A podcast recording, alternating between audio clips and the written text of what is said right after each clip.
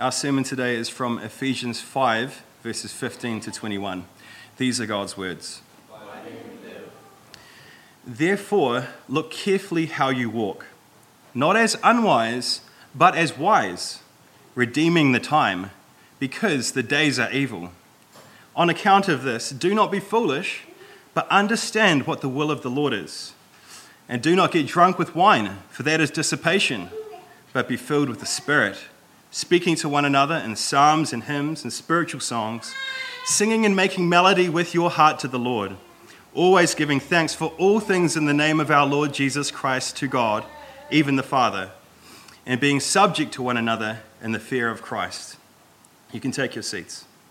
Because we have almost completed another trip around the sun, this will be a sermon for New Year's Eve specifically. We are closing the lid on another set of 365 days, and we're about to open a fresh set. So I thought it would be good to carefully consider how we plan to walk into the new year. This passage begins with Look carefully how you walk. So we're, we're going to look closely at how we are moving our feet. We all walk with our natural legs without thinking about it. In fact, it pays not to think about how you're swinging your hands and feet if you don't want to feel a sudden wave of insecurity. That can easily throw off your natural rhythm. Walking is something we do as adults. We should have mastered it by now, so we don't really want to find out that we have a wonk in our walk. But our Christian walk, and I'll refer to it as our spiritual walk from time to time, is different and that the natural rhythms of our spiritual hands and feet often need to be adjusted so that our walk is not off kilter, so that it is truly Christian. Our spiritual walk is similar to our natural walk, and that we can go about it without giving it a second thought. We just walk. We just assume this is the Christian way of going about things. But if we are not careful, if we do not consider what our walk looks like, as our passage calls us to, we could be throwing around our limbs like some demented cartoon character. As many of you know, I used to work in animation, and one surefire way to make a character funny was to give him a weird walk cycle. The way that someone walks speaks and tells you something about them, about their character. Now, I know that none of you have a demented walk.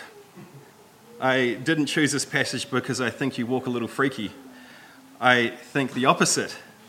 Nevertheless, we are called to carefully look at our walk and consider what might need to change. Outside of this church, though, I think it's fair to say there are some who claim the name of Christ with truly weird walk cycles. I discovered the Holy Nope channel on YouTube this summer and found that there are new levels to the wacky walking of so called Christians. Have you guys seen that channel? Just out the gate. Just crazy. Why is this channel so popular? Because a weird walk cycle is funny. That channel might be more funny if there wasn't so much at stake in the Christian walk. It ends up being infuriating. The world is often laughing at Christians because of the way these people walk. Prosperity charlatans that everyone on the outside looking in can see straight through what they're doing. We see them slinking around on soft toes like the villainous thieves they are. Sometimes the world has good reason to laugh, but other times the world laughs at us for stupid reasons too. They don't understand why someone would give effort to walk with good posture, a sober minded poise, and a definite direction in mind. The natural Christian walk cycle is weird to the world. It doesn't have enough God abandoning swagger to be socially acceptable. With all this being true, we need to obey our passage today and look carefully at our walk, not to avoid being laughed at but because, this is the reason that Paul gives, the days are evil. The stakes are raised by the state of the days. A proper, wise, balanced walk is necessary in evil days. So, as we walk into the new year with fresh evils ahead of us, let's consider what it is to walk as a follower of Christ. We need to carefully consider our walk and be ready to change the rhythms we have fallen into if we need to. At this time of year, I've often heard disparaging sermons about New Year's resolutions, since that is what we as humans, Christian or non Christian alike, have an impulse to do toward the end of the year. And there is something fair about a sermon that takes that angle. The commitments we make are often too radical and in a short time prove to be unrealistic. They are often commitments to abstain from trifling things or to achieve relatively worthless feats. And we know that Scripture tells us that these raw commitments to switch things up do nothing to rid us of the flesh. And there is also the teaching of James 4. Come now, you who say, Today or tomorrow we will go into such and such a town and spend a year there and trade and make a profit. Yet you do not know what tomorrow will bring. What is your life?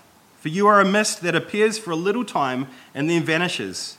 Instead, you ought to say, If the Lord wills, we will do this or that. As it is, you boast in your arrogance. All such boasting is evil. So whoever knows the right thing to do and fails to do it, for him it is sin. Many of these New Year's resolutions give no acknowledgement to the sovereign hand of God and this is something we must consider as we plan for anything in the new year. But acknowledging all the bad ways that New Year's resolutions can and have been made, as another year passes us by, I do think there is something right about the impulse in Christians and non Christians to make New Year's resolutions. We should want the new year to be more fruitful, more prosperous, to find more contentment with our days. So a fresh set of days holds out the possibility of better things, if only we can change. And as we see the end of another year go by us, it is natural to feel that time is slipping away from us. That year is gone. We're not getting that one back. It is wisdom to number your days and to consider what we might achieve with the time we have left. I'm sure you're all familiar with Psalm 90, verse 12, which says, So teach us to number our days, that we may present to you a heart of wisdom. We want to embody this kind of wisdom and carefully consider the time we have to walk on this earth. Our passage today ties together these ideas we've been considering in this introduction, looking carefully how we walk and redeeming the time allotted to us. I believe that if we are to be doers of this passage and not hearers only, we will be making wise New Year's resolutions, whether we call them that given them that name or not. Now, it is true that Paul gave us these exhortations for every day of the year. But at the end of a full year, it makes sense to look back on a body of days that made up that year and consider in a unique way how we might walk for a new year of days. There is a sense in which all days are alike, that's what the Bible tells us. But it is also true that there is only one New Year's Eve on our calendar and we understand why every culture considers the changeover of year as something significant. There is something true and transcendent about the excitement you get when you count down the end of the year at midnight. God made time, and in his wisdom determined the measurement of time by the movement of celestial bodies. There is a glory and weightiness to this. God gave it that weight. There is a glory in this planet, our planet, and the people on it doing another lap around the sun.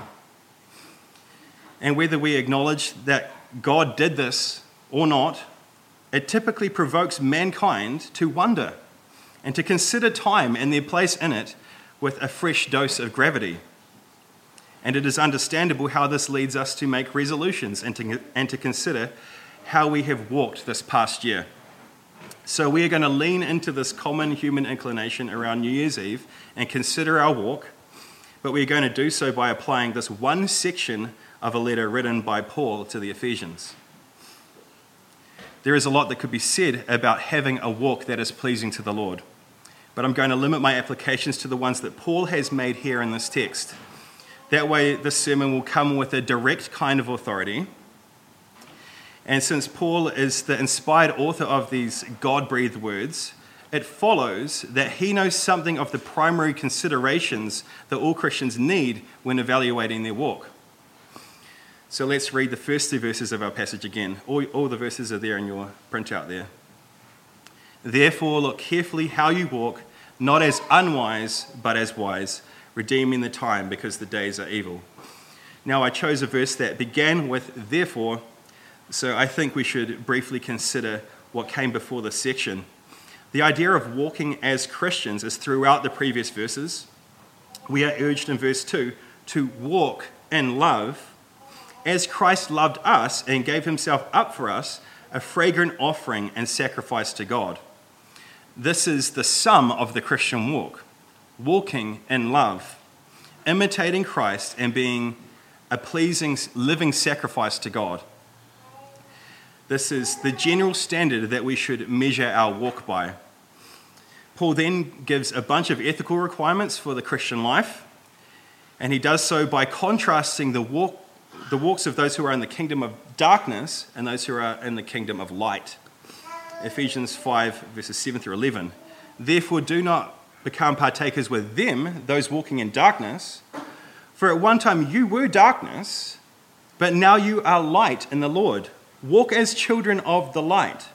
For the fruit of the light is found in all that is good and, and right and true, and try to discern what is pleasing to the Lord. Take no part in unfruitful works of darkness, but instead expose them.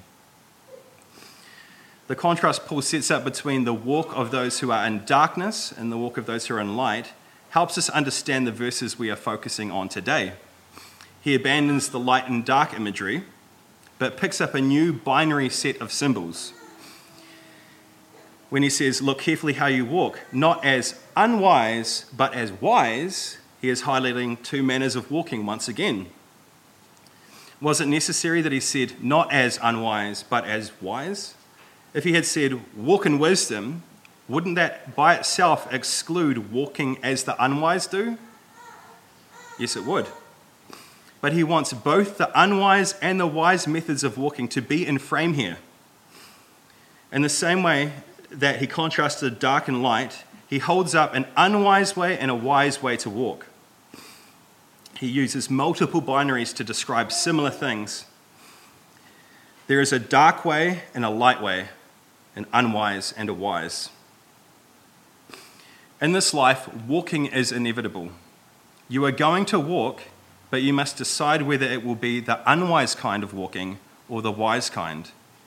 Stating these two opposite but equal things is not adding unnecessary words, it is highlighting the not whether but which principle at play here. Walking in the light is, and walking in wisdom requires an intentional rejection of the darkness. You have to reject one way of walking and embrace the other. After giving this binary, Paul then highlights one key characteristic of wise walking.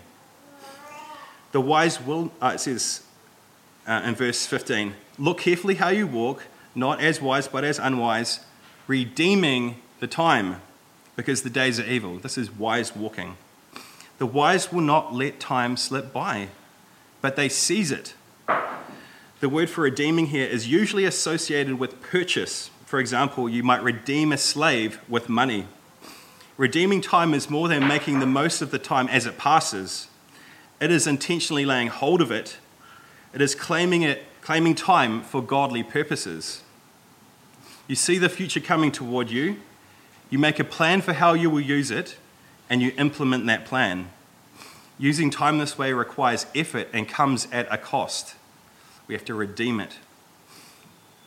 There is a podcast I used to listen to often, and its tagline at the end was Seize the day for Jesus Christ. That is what we're talking about here seizing the day every day, every hour for Jesus Christ. This is how the Christian walks in wisdom. This is what it is to walk in the light. Christians redeem the time that is given to them by seizing it for Jesus Christ. Then Paul gives the Ephesians a reason why they ought to redeem the time.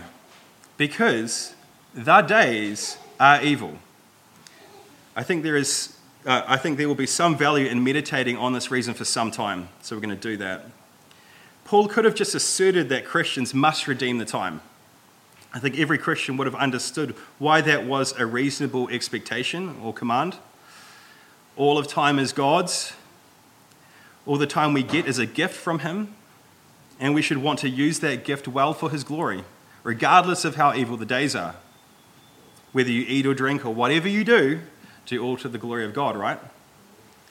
But since Paul highlights the evilness of the days, making sure that we redeem the time because of the presence of evil, Paul has a narrower application in mind than simply glorifying God with the use of time. The evilness of the days makes redeeming the time necessary for living. It is true that if we redeem the time, it will glorify God and maximize our fruitfulness. But there is also a protective element to seizing or purchasing time in this way. We'll consider this protective element soon. But first, I want us to consider what these evil days are.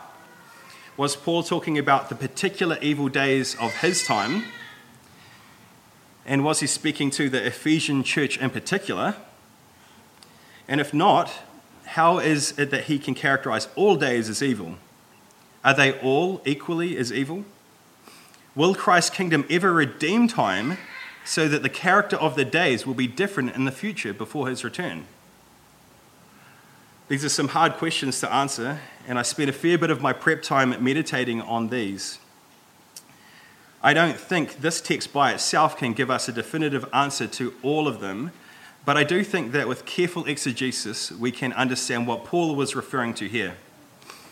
First, it says, the days, definite article, the days are evil, and the days here are obviously plural, days.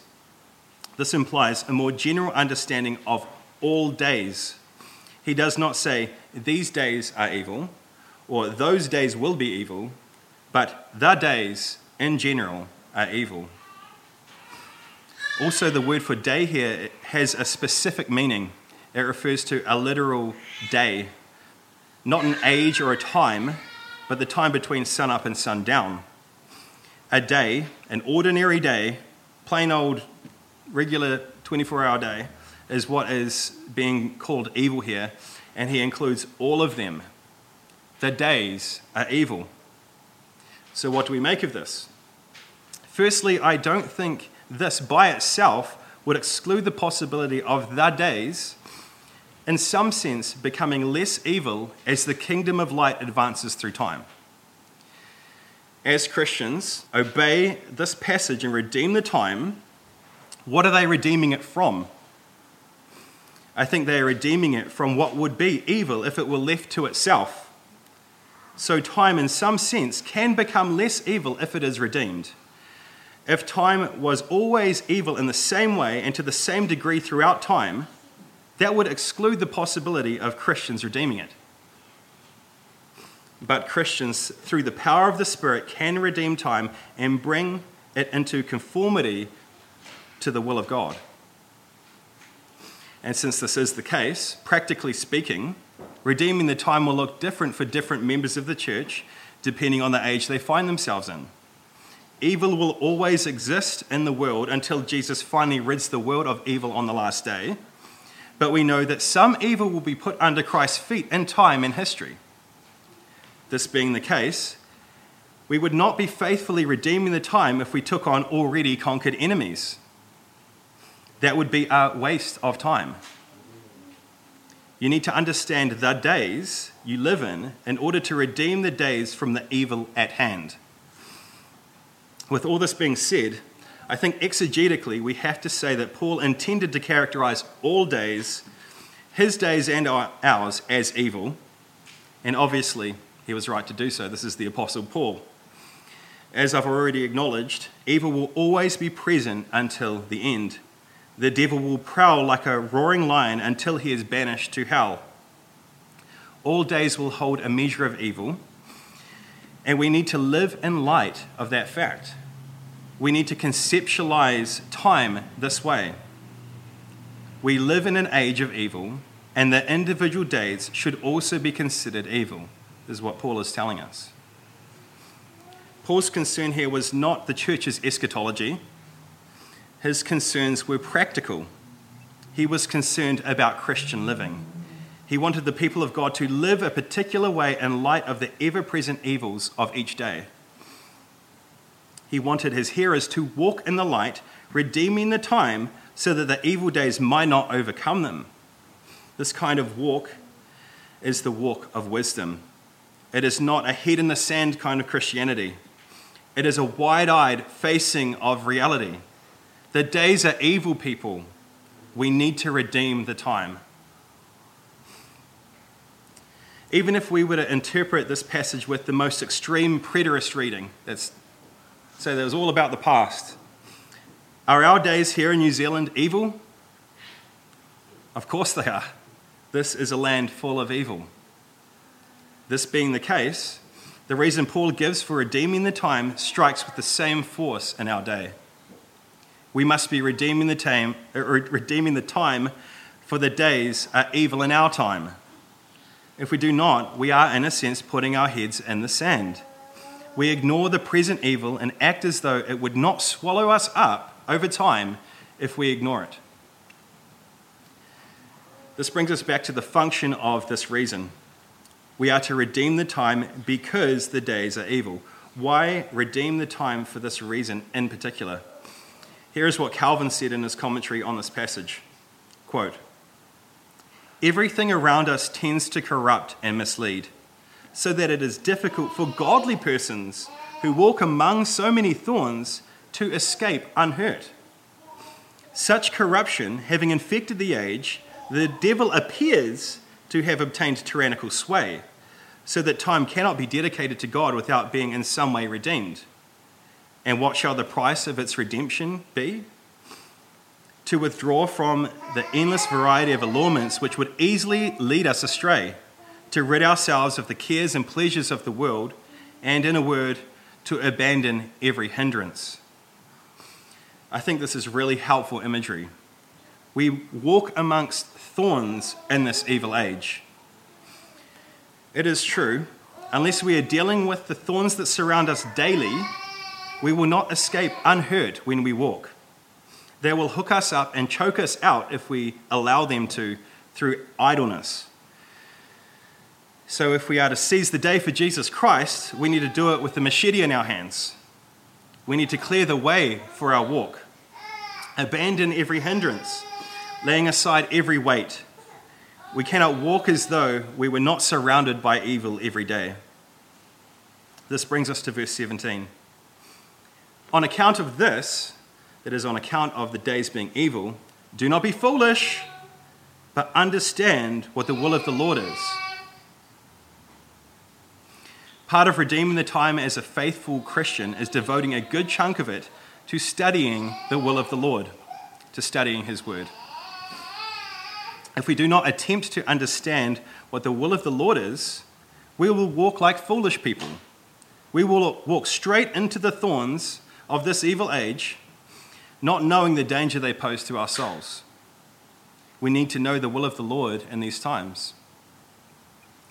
Knowing the will of the Lord in this case will protect us from the evil around us. It teaches us how to use time, what we must reject, what we must embrace, how much time we need to devote to one thing, and how little we need to devote to, devote to another. It grants us wisdom, the ability to, to discern what the balanced Christian walk ought to look like. This command to understand the will of the Lord is really an explanation of how we are to obey Paul's initial command. When we are being careful about how we walk, uh, we are being careful about how we walk when we take care to walk in the will of God. This is wisdom, and this is how we will survive in the days of evil.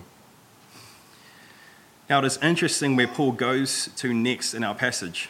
After highlighting the necessity of redeeming the time, he tells us one thing we should not be doing and one thing we should be doing.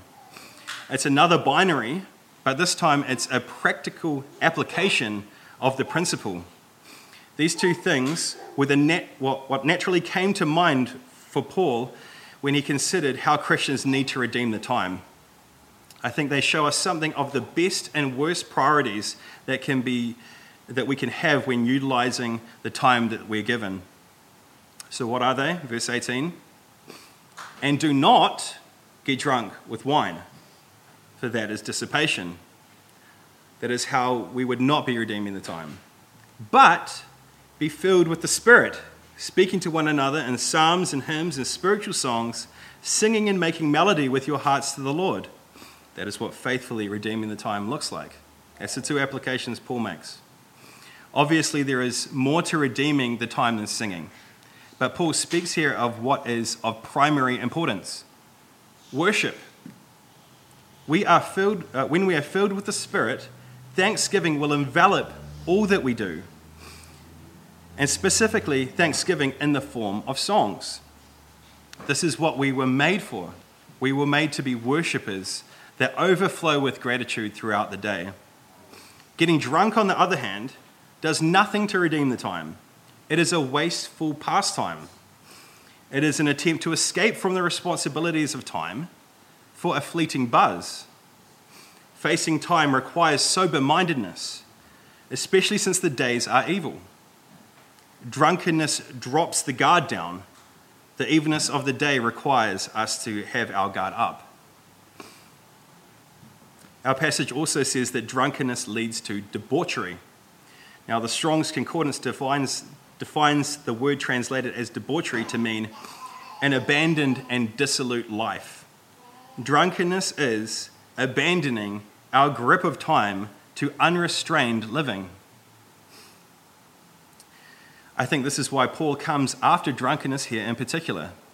Being in a drunken state is the opposite of carefully considering how we walk both spiritually and physically, drunkenness causes you to stagger, to lose control, to expose you to all manner of dangers. When a Christian gets drunk, they lose control of what should be Christ's, abandoning the time that is His to the influence of alcohol. So we should have nothing to do with drunkenness, right? It is a sin in and of itself, but it is also a sin that leads to more sin. Take care that you do not walk in drunkenness. Now, obviously, Paul was not trying to give us an exhaustive list of all the ways we can abandon time here. In this one example of drunkenness, he gives us a principle that extends much further, and we can push that truth out into the corners. Sober mindedness has gone from almost all spheres of thought today. You would think that many people were drunk if you listened to the way that they reasoned.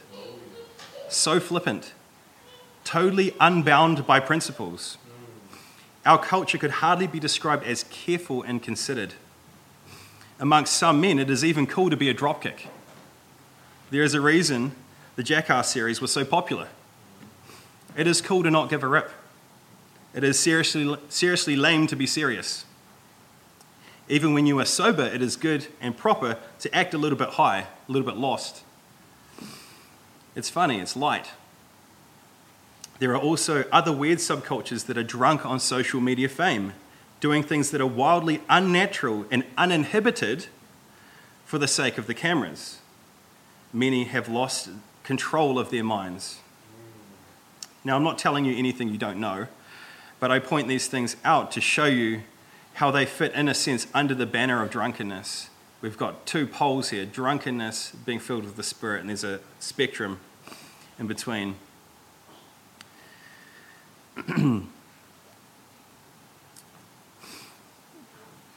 As Christians, we must not get drunk with wine, and we might not do that, but we might be influenced by a drunk culture. We are called to not only avoid drunkenness, but to put on sober mindedness.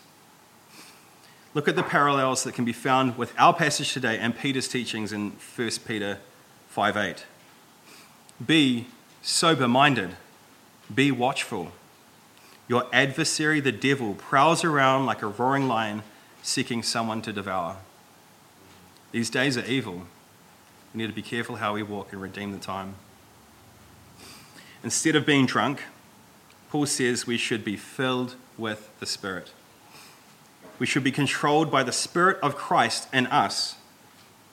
if He is governing our walk, our walk would have to be pleasing to Him. It is His walk, His use of our time. So we've considered how Paul's binary application applies to redeeming the time. Drunkenness does not lay hold of time for Christ. A spirit filled life does lay hold of time for Christ.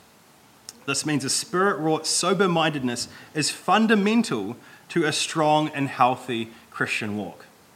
That's the key teaching today.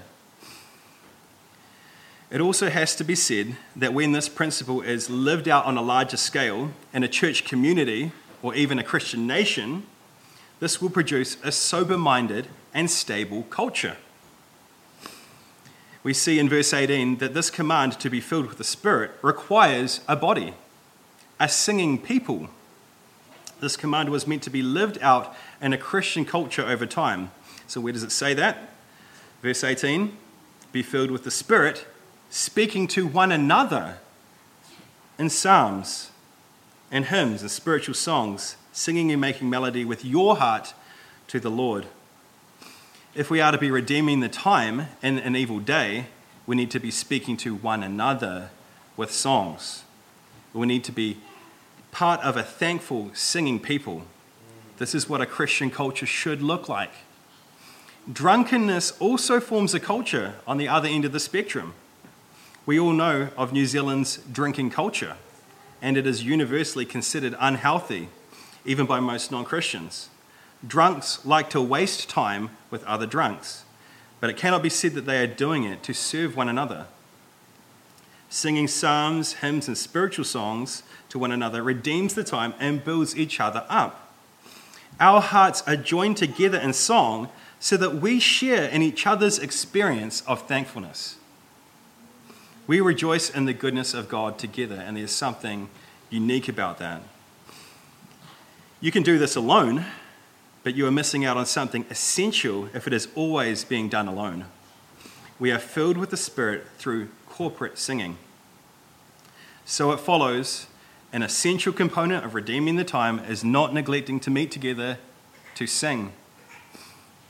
I'll spare you another complaint about the church during COVID. We all know about the failings of those times by now. And this church does, doesn't need to hear another complaint about the churches neglecting the Psalms either. You all know Psalms are essential to the life of the church. We've felt their benefits as we sing them here at church. There is no need to preach to this choir. But it is worth pointing out, given our subject today, that psalm singing is a key component of redeeming the time for Christ's sake we must continue giving our time to it. Now, there is another one another at the end of this section of Scripture, and I, I want to briefly touch on that before we finish. Verse 20. Always giving thanks for all things in the name of our Lord Jesus Christ to God, even the Father, and being subject to one another in the fear of Christ. A key component of redeeming the time is being subject to one another in the fear of Christ subject to one another. What does that mean? Here's what Calvin said God has bound us, the church, so strongly to each other that no man ought to in- endeavor to avoid subjection. And where love reigns, mutual service will be rendered. Even kings and governors are not exempt from this, whose very authority is held for the service of the community. It is highly proper that all should be exhorted to be subject to each other in their turn. End quote. As we go into the new year, it will be helpful to remember what this church, Redwood Reformation Church, is. This will affect how we walk as a church. God has bound us together so strongly by way of covenant that we must not avoid subjecting ourselves to each other. The need to sing to one another highlighted our need for each other in one way, but this goes far beyond that. If we are to redeem the time well, we need to be subjecting ourselves to each other, caring for both our spiritual and physical needs. Jesus said, By this all people will know that you are my disciples if you have love for one another. This loving subjection takes time. We need to devote time to it. It is so easy to be comfortable at home and believe we have no need for community. But that is not the will of the Lord. We need to be subject to each other in the fear of Christ, and this is not a trifling matter. The days are evil, and we need each other. We need each other's time. Giving time outside the church service has been a major failure of the modern church, and it cannot be, here, uh, be ours here at Redwood. So, bringing the sermon into land now, we need to seize this new year for Jesus Christ. So, what applications or resolutions do you need to make from this text? These things need to be worked out in the individual and, the, and at the household level. We need to be intentional with our time and draw strength from our church community of thankful singers. We must be careful to walk this way, not in drunkenness, but with the control and guidance of the Holy Spirit that is imparted through the means of grace and the church. I think as a church, we've been doing this pretty well, but it is good and necessary to strive for greater faithfulness, right? And we often need to be reminded of essential truths so that they sink deeper into our souls. If we make a resolution right now to make an extra phone call to a brother or sister each week, that change isn't going to last long if we do not love what we are called to and the people that we are called to serve. Doug Wilson often says that the key to parenting is to teach your children to love the standard. It is the same with the church. I pray that the Holy Spirit has caused you to love the standard we are called to today. The Christian walk is truly a beautiful walk. He, his commands are not burdensome and are always for our good. So let's thank Him for, our, for His commands right now. Father, we thank you for this word. We thank you for the wonderful calling we have as a church body to love each other and to serve each other, to subject ourselves to each other. We thank you for what you have done in this church this year. We thank you for the days that you've given us, the way that you have kept us from this evil age, the way that you've poured out your grace toward us through the preaching of your word, through the singing of songs, through all the things that you have given us, Lord. We have so much to thank you for. And Lord, we pray that you would be with us into the new year, that you would help us to look at our feet, to look at our hands, to pay attention to where we might be more faithful. Lord, all of your standards are good, holy, and right. And we pray, Lord, that you would help us to follow them more. Pray this in Jesus' name. Amen. Okay, let's stand and sing. O church, arise. Church, arise, and put your armor on in call Christ our captain. Now say that they are strong in the strength that God has given. With strength of faith.